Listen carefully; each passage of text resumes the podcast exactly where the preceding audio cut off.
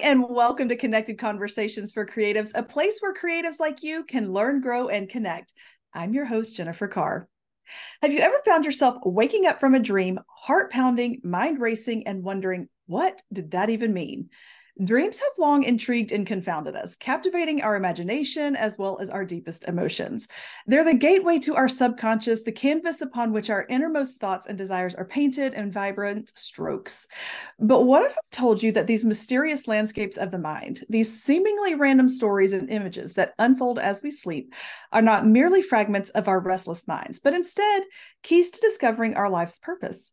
What if the symbols and narratives woven into our dreams are not just a product of chance, but rather a roadmap, a guiding light, if you will? Today, we embark on a journey that merges the timeless art of dream interpretation with the modern science of psychology. Dreams allow us to venture deep into the realms of symbolism, exploring the profound messages that may hold for each and every one of us something we never saw coming. We'll unravel the connections between the dream world and our waking lives, unveiling the potential for profound self-discovery and personal growth. And maybe it's time to challenge that notion that dreams are nothing more than fleeting fantasies relegated to the shadowy corners of our minds. Instead, we can explore the possibility that within the symbolic imagery of our dreams lies the key to unlocking our deepest passions, our truest selves, and ultimately the fulfillment of our life's purpose. Today's guest is here to help us get started on that path to discovery. She's a dream interpreter that specializes in the analysis of women's dreams. Her passion to help other women connect with something deep within themselves that could lead to something transformative spurs her to create meaningful connections that lead to results. I'm excited to welcome Megan Mary to the show. Welcome. Thank you so much, Jennifer. I'm so happy to be here. I am so excited that you are here as well. When you were probably at the very top of the list of people as far as when I said, I've got season 2 coming out. This is the one I was most excited about because it connects a passion that you have with to a passion that I have, because I come at it from the world of psychology and you come at it from a totally different angle. And so I'm super excited to see how we can merge those two things. Awesome. Yeah. So tell us about yourself and kind of your journey into dream interpretation.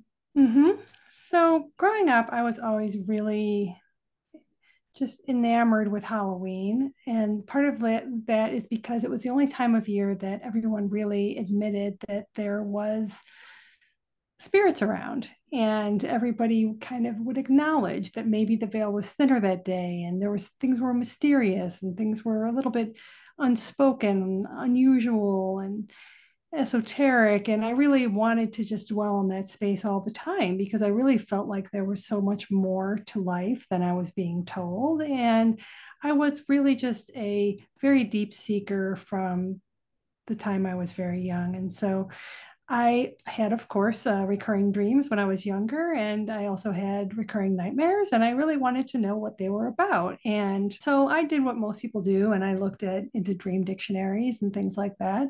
But, you know, I never really found answers that really resonated with me.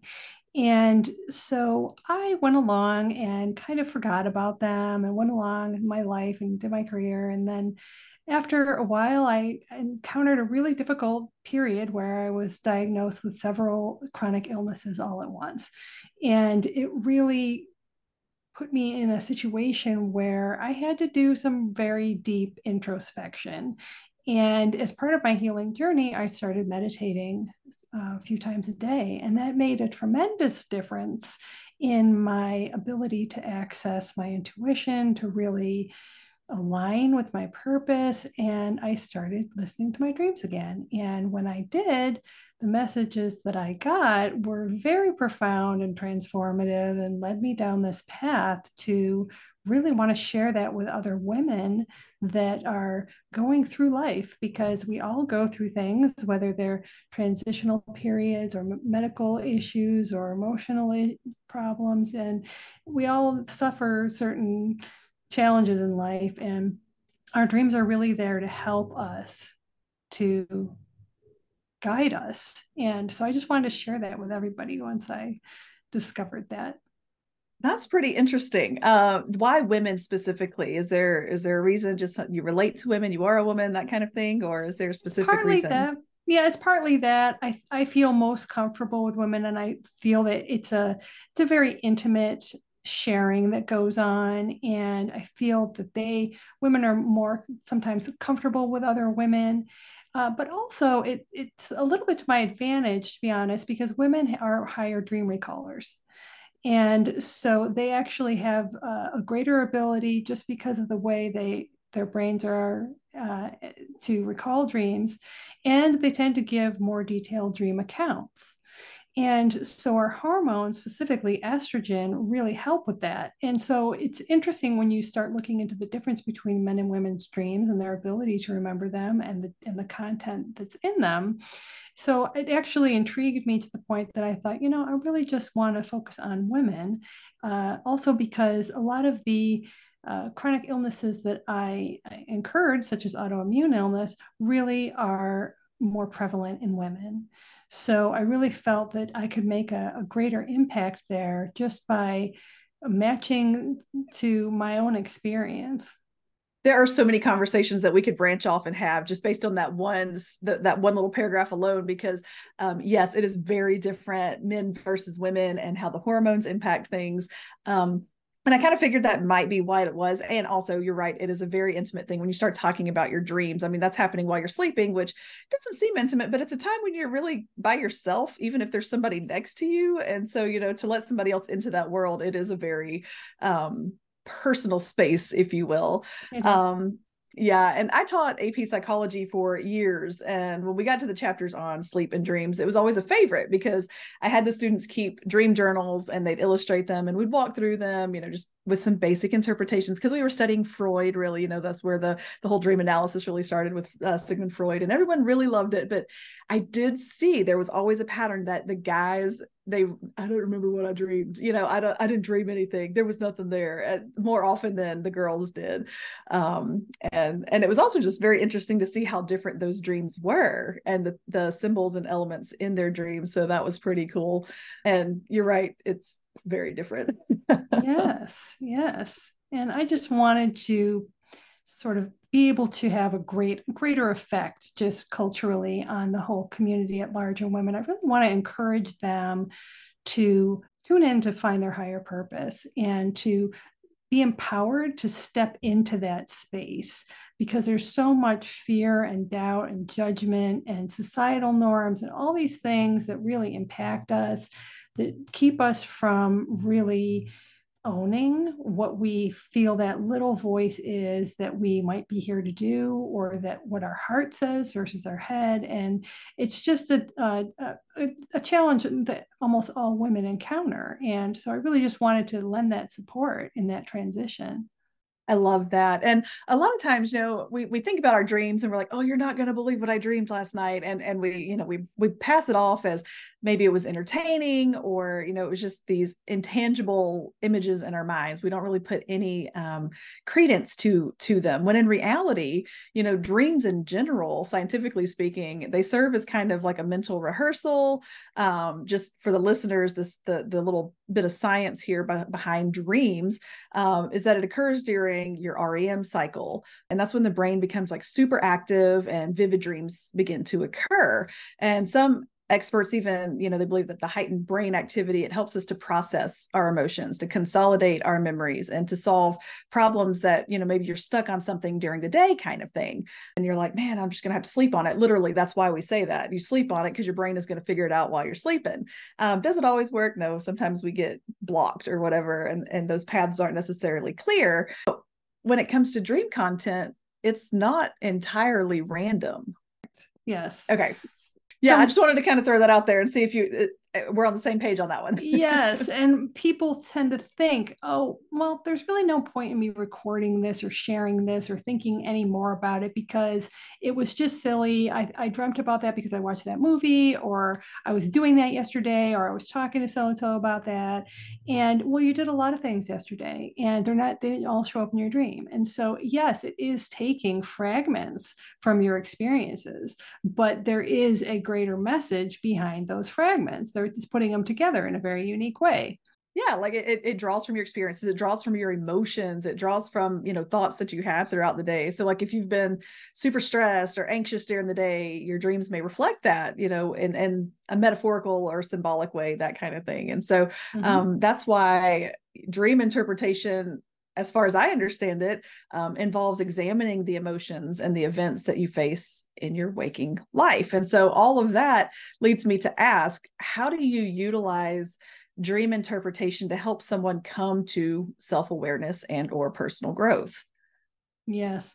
So I have this method that I've devised that is a result of all the different research and studying that I've done over the years of, as you mentioned, psychology, sociology, religion, astronomy, metaphysics, philosophy, theory. It's a combination of all those things. Plus, of course, I've studied all the different dream interpretation methods that already exist. And I pretty much put them all together into one that I felt resonated with me. And in doing that, I feel like that really helps you uncover the true meaning that is your meaning. So I like to encourage people to decode their own dream language versus going to a dream dictionary and looking up a snake means this or an owl means this, because it's going to be different for every single person because their life experience is different. And so to just go on a generic definition of something isn't going to help you figure out what your higher self or your subconscious is trying to tell you.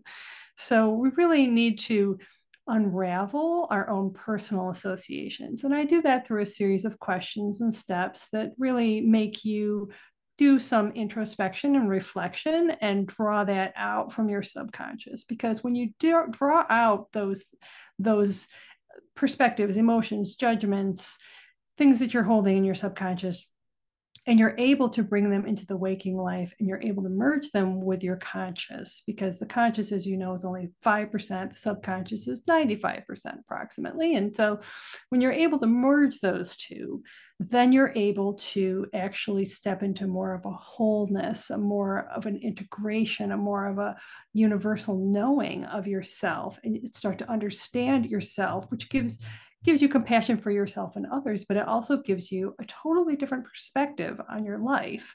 And it also allows you to empower yourself to then take new directions in your life, solve problems, see things differently. It really is transformational in its the way it works, which is why I say that I try to get women to embrace the transformative power of their dreams, because I really feel that it has that potential.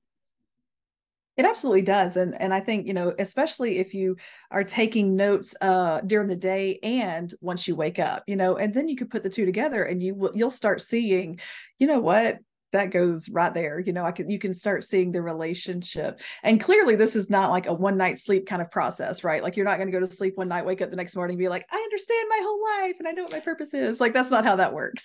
Not your whole life, but you can gain great insight just from one dream, because I do it all the time in session and even on my podcast, and people have just told me one dream or a fragment of one and gone, wow, you know, okay, whoa, that you've really changed my perspective. And so, yes, it does give you some great insight about what you're going through right now, or maybe something that you've been holding on to for a long time. It might not be everything about you or everything that you need to work on, but it can definitely make a huge impact in just one time.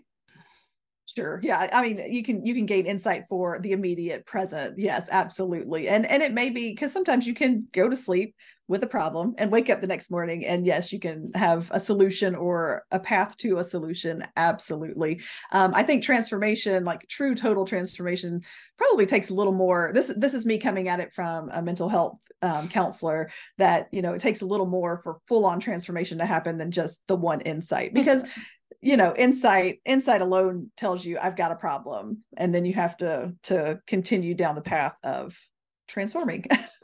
Correct. Yes. And that's over time, the more that you journal, the more patterns you start to see, the more that you start to see the improvement, the difference from the work that you're doing. And also I offer both dream journeys and dream sessions, and dream journeys are a series of sessions. And that's because I feel like it is beneficial to work on things over a period of time, particularly if you have a certain issue that you're working with or types of dreams that you're working with. And also, like you said, when you discover that, okay, you decode it, you figure out what it means and you go, oh yeah, okay, I have to deal with that. Well, then what do you do? And so I try to integrate other healing modalities that have been beneficial to me in my healing journey in case they resonate with someone else. So affirmations, other types of journal prompts, and other, and meditation and other visualizations to really help you then integrate the knowledge that you've gained and really be able to take it to the next step on your journey.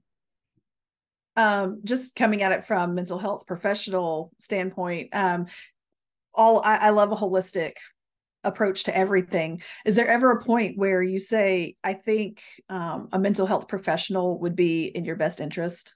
Yes, there's definitely certain situations where you have to do that, especially if there's some severe trauma in the past or there's medication involved.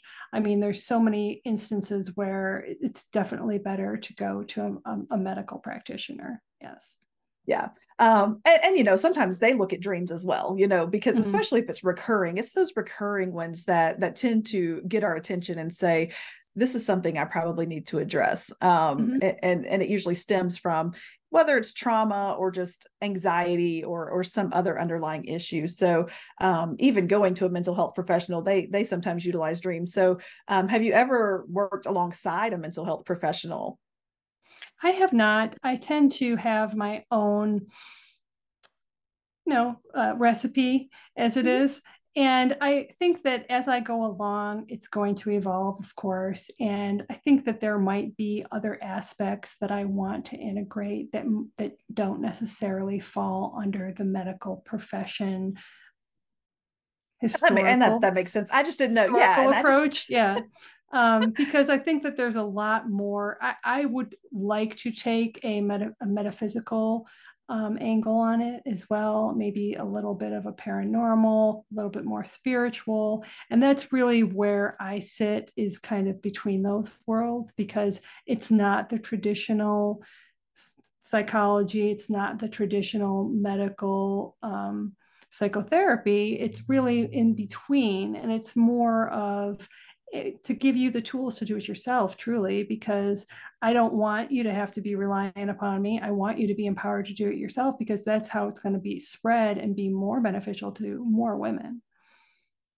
Definitely. And that's the approach I take too. Like, I want to empower you. I want to make you capable of dealing with your own, whatever it is, because that empowerment, man, there is something to that. I think people who rely on, hey, tell me what I'm supposed to do. Well, that doesn't fix it for you. You have to learn, you have to grow, you have to find how to take care of yourself. And sometimes I think that's missing in parts of our society. But that's a whole other ballgame and another conversation. Yes. But you see what I'm saying? Like, you have to do the work.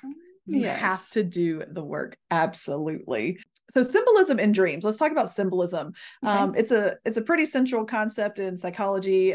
Dreams use symbols to represent thoughts, feelings, experiences, all of that. And so, like, flying, for instance, is like the feeling of freedom or escape. And so the symbolism is seen as like a way for the mind to process and make sense of things.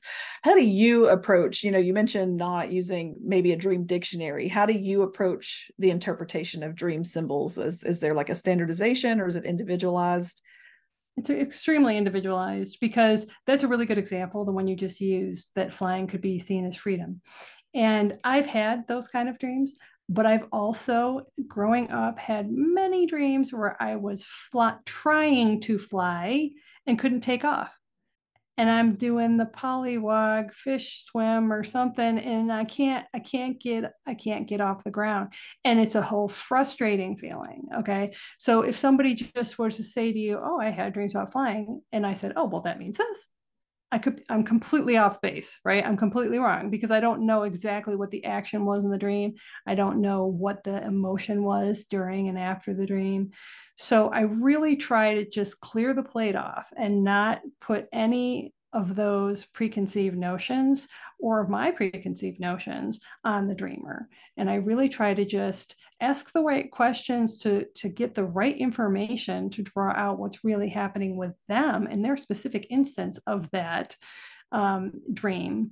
And that goes for anything, whether it's teeth falling out or, you know, something else. If it's not all the same. And so no two dreams are the same because no two life experiences are the same. And so I really want to just really customize that and personalize that and get from you what it means.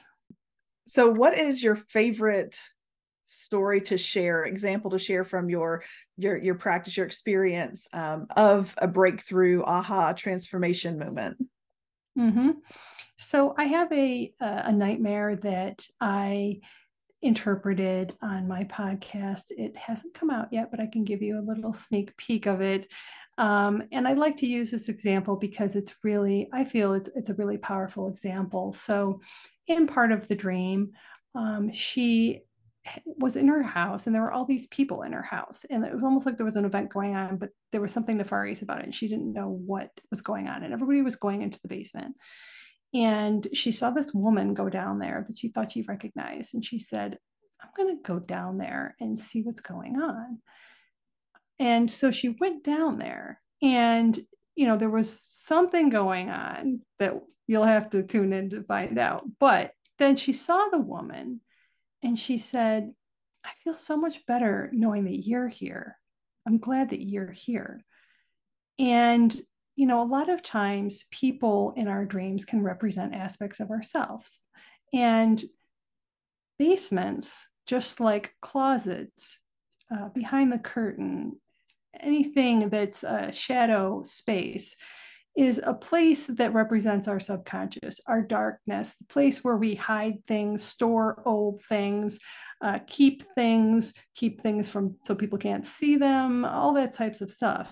And so the basement is really a metaphor for her subconscious, her shadow.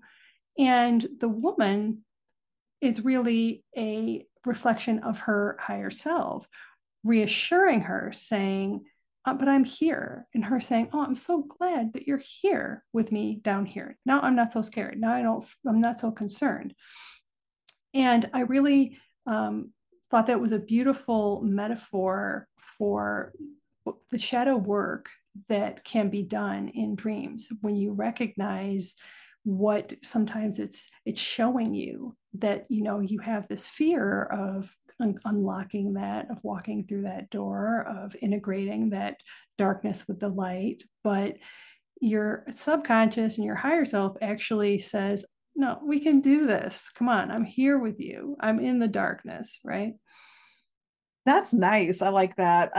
It's funny, you know, we joke about, oh, my subconscious, you know, I subconsciously did that, or, you know, oh, I didn't mean to do that, but I really did mean to do that. You know, it's kind of taken very lightly. We don't, because we don't understand it. I think a lot of times people are afraid to understand that there's a part of you that is functioning without your knowledge.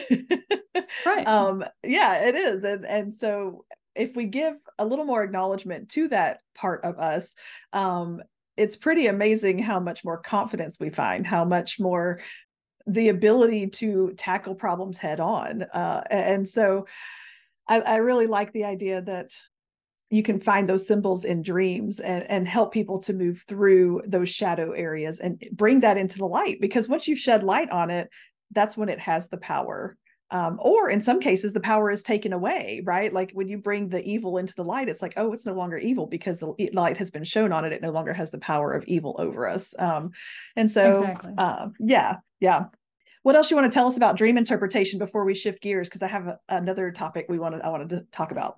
Well, briefly, I can talk about my method, the 4 steps, okay, if you'd like. Yes. So it's called the Dream Mirror Method, and there's 4 steps. So the steps are memory, mood, mirror, and metaphor. So in the first step of memory, that's where you record your dream and you give your dream a title. And there's a lot of techniques you can use for dream recall, but it's always good to start keeping a dream journal, of course, and that can be writing it down or recording it on your phone or whatever works for you. The second step is mood, and that's where we make sure that we record the mood. So before, during, and after. So before you go to bed, write down maybe events of the day, how you were feeling when you went to sleep, then what happened in the dream, how you felt when that was transpiring, and then when you woke up, the emotions that you experienced. The third stage is mirror, and that's where I start to look at all the different things that comprise the dream and decode them. So that's the people, the places, the situations, the actions. There can be numbers or colors or other things that are present. And the reason I call it the mirror is because I don't want to tell you what it means. I don't want to impose on you what it might mean to me or what it means in some random book. So I want to hold up a mirror to you and say, well, what does this remind you of? What does this mean to you? What is your association with this symbol and this place and these people? And what do you think of, you know, what's transpiring? And then the last step is metaphor. And that's where we look at the entire story that's been told like a parable. What is it a metaphor for? How does it relate to something you're experiencing in your waking life? What can we learn from this? And how can we use this to further personal growth and self-discovery? That is very simple. I like it because you could get it really complicated if you wanted to, but I like how simple that is. It's a lot of reflection, a lot of introspection, and then interpretation. Like it's that simple. Yeah. Yes. I like that. Okay. So I just had a question pop into my head. I know a lot of times things like sleep apnea, which is a growing problem, and other sleep disorders can impact dreams. And so do you encourage people or should people consider maybe seeing their medical doctor before doing dream interpretation if they know that they have a sleep disorder, so that you have kind of a baseline to understand that? Does that make sense? Well, I guess it's really how much they're able to capture, because you can be sort of an insomniac and still have moments where you're falling asleep and dreaming. So as long as for my purposes, you know, because I'm not giving them medical treatment, as long as I'm able to derive some content from them, then I'm willing to help them work through it. Okay. I didn't know, you know, like my dad, like he has sleep apnea. And so like there's a lack of oxygen. Sometimes it gets to the brain. And so it kind of skews things, you know, because your dreams can be impacted by, you know, sometimes they're a little weird, and it's not necessarily a reflection of, it's literally his brain saying, hey, I can't breathe, you know? And so I didn't know if that would impact your interpretation and that kind of thing. It's true. I mean, your body, so much, anything that's happening in your body, down to the temperature in the room, if you have indigestion, if you have pain, I mean, all those factors are going to be involved. Right. And so that's part of the reason that in addition to the memory record, it's good to give some context. So, well, you know, I had a dream that, you know, my foot got caught under a car, but that's because it's in a cast. I mean, you know, there is good information to have. Obviously, that is going to influence because your bodily experience is reflected. So it's good to have that context. And that's also why a really detailed dream record is helpful. Excellent. I just wanted to make sure that listeners were aware that, you know, you need to go into this understanding that just because you have one wild, crazy dream, it could be because your foot's in a cast or it's asleep or something has impacted the dream. So yes. Yeah, that's good. So be open and honest with your dream interpreter when you go to see her. Yes. Yeah. She needs all the context. Okay. Can we shift gears? I want to talk about your first novel. Oh, yes. Yeah, that's exciting. You want to tell us about it? Yes. So it's a fantasy. It's an inspirational tale. So Halloween is the backdrop, and it's a journey intertwining multi-dimensions, dreams, and magic. So, guided by spirit cats, a disenchanted woman becomes entangled in a realm of enigmas, and gradually deciphering the puzzle behind the vanishing of her eccentric aunt, she unveils a captivating journey of self-discovery. I like a good fantasy with a little bit of mystery in there. That sounds fun. What made you want to write a book? I got the idea in a dream, of course. Surprise. You knew that was coming. Well, it's funny because that's where my first book came from too. Was a dream. See? I know. Us creatives. I know. And that's why you also kind of have to listen to your dreams sometimes. Because mine really was, I had a dream and I wanted to know how it ended. Like I woke up too soon and I wanted to know how it ended. And so that's kind of where it happened. And there was a lot of self-discovery along the way, because I have found that writing is very much like therapy. Like I write and I'm like, oh, that feels good. You know, afterward, everything's out. Yes, it is. It's so much. Yes. Okay. So how much progress have you made on it? Well, I, to be honest, started it about 9 years ago and I wrote about 10,000 words and then I stopped. And so it sat there for probably 7-8 years, more than that. And when all of this started, well, slightly before all of this started, I was determined to finish it. So I got moving and started writing and writing and writing and writing. And then I got really sick. And so it was when I kind of was diagnosed with all those chronic illnesses that I really had to say, okay, I thought I was doing this, but now I'm being called to do something else, and I can still do this, but it's not the main focus now because I have service to do. So, you know, I still plan on getting it out because it's Halloween is the backdrop. I am pushing it till next Halloween because I originally was going to be this, and all of this happened in between. It's like, okay, well, that's all right. So that's when it'll be released. And I'm really excited about just putting that. Just, it's a beautiful metaphor for the work I'm doing as well. So, you know, it's a woman's journey and she's discovering things about herself, but it also has all of the elements of Halloween and magic and dreams that I love. That's fun. Is there any part of the writing process that you have found easier or harder than the others? I actually like the prose more than the dialogue. And some people, I try to follow this one method of this other writer for a while, and she was very much all dialogue. And that was how she wrote her whole thing, was just all the dialogue, and then went back in and wrote the fluffy stuff. And I thought, I can't do this. Like, I don't even want really the dialogue. I just want all the fluffy stuff. So yeah, that was really the part that I noticed was difficult, was trying to figure out the dialogue, and also just making sure that the reader stays interested, so that the continual hooks along the way of what happens next. And now I'm sort of in the final decline part, and so it's like the climax has already happened, so you almost just want to end it there, but there has to be that part between the climax and the end that still is important. So that's that part. Yeah, I'm trying to work with that right now.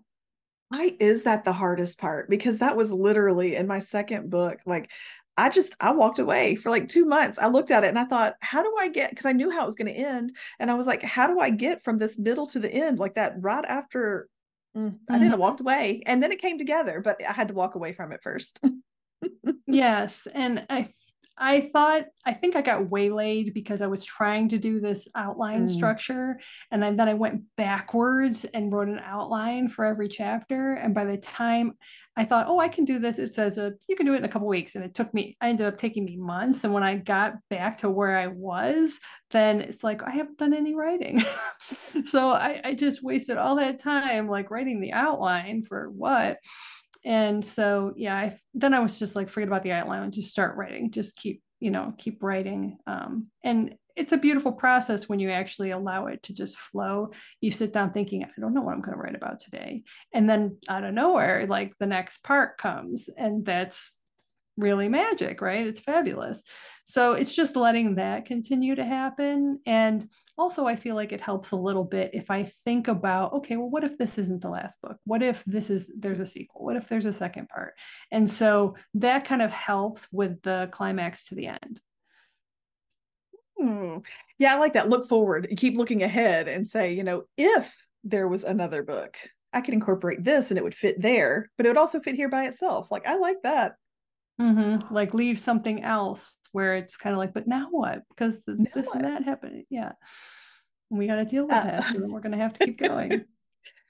A new character pops up. Where did you come from? Yeah. Like, yeah. Do you find that meditating helps you get back into the writing flow? Yes. And also affirmations for sure, because in the beginning of all of this, I really obviously had a long writer's block, long.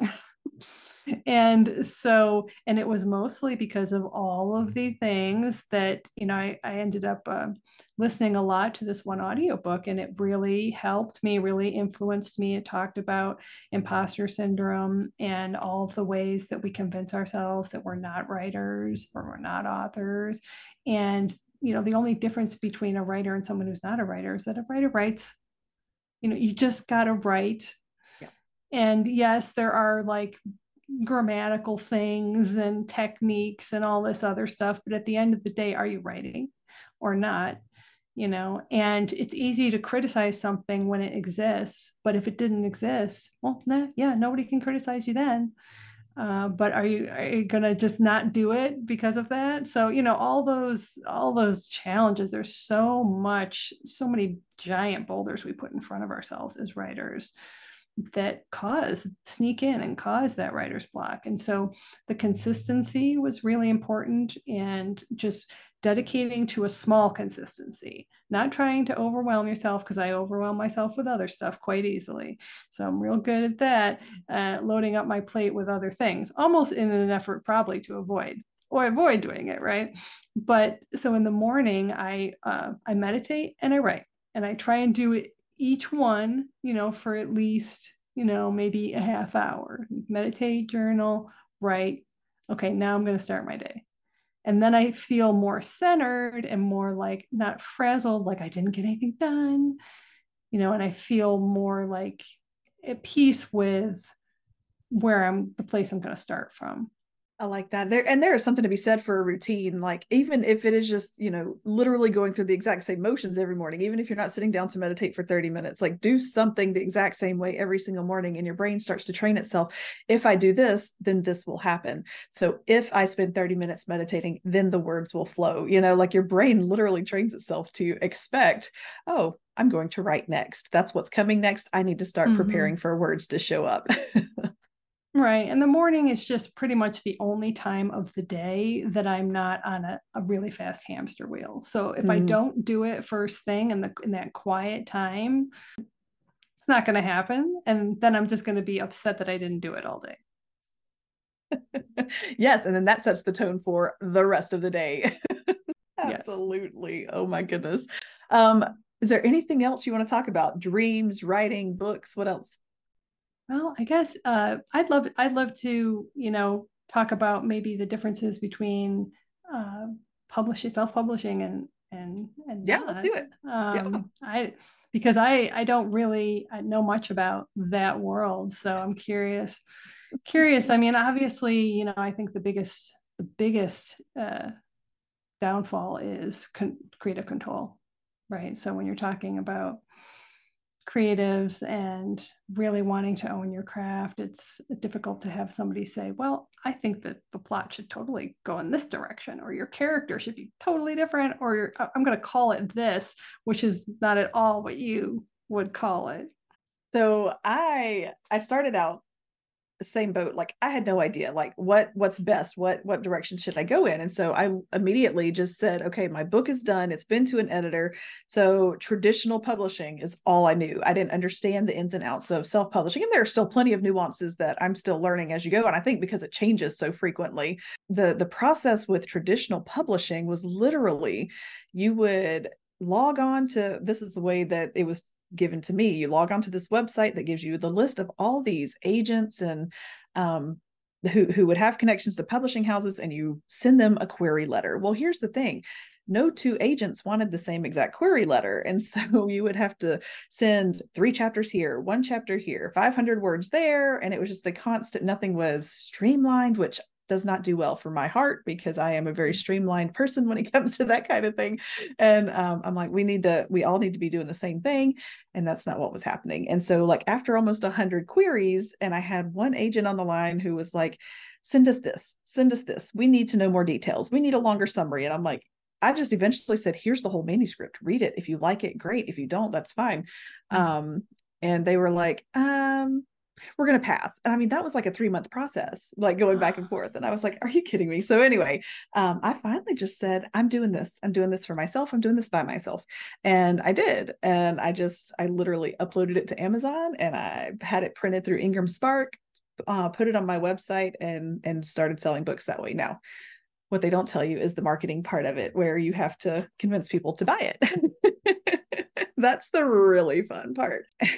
And so I decided that self-publishing was the way to go. And after book 1, I figured out how to make book 2 even better and to work with it that way. So, you know, there are so many options too for self-publishing.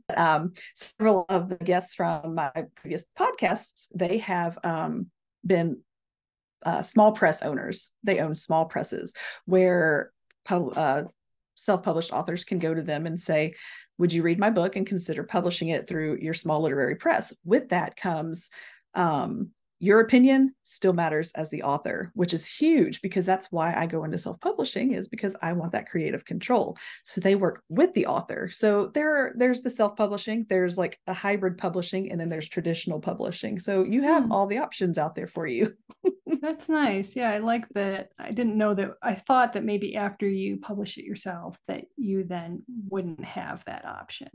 You know, it's right. Well, it's really funny, because a lot of self-published authors these days, a lot of traditional publishing houses, if they see that a self-published book is getting a lot of attention and it's gaining a pretty big audience, there's always the chance that a publishing house or an agent will approach a self-published author and say, hey, we'd like to give you a traditional contract. It's not 100% of the time that that's going to happen, and it's not a super high likelihood. There's one who, she's got a really big fantasy series. She started out on like Wattpad writing her independently published stuff, and then she ended up with a massive traditional, I'm pretty sure it was her, but she has a traditional publishing contract because she started independent. So nice. It could happen. Hey, lots of possibilities.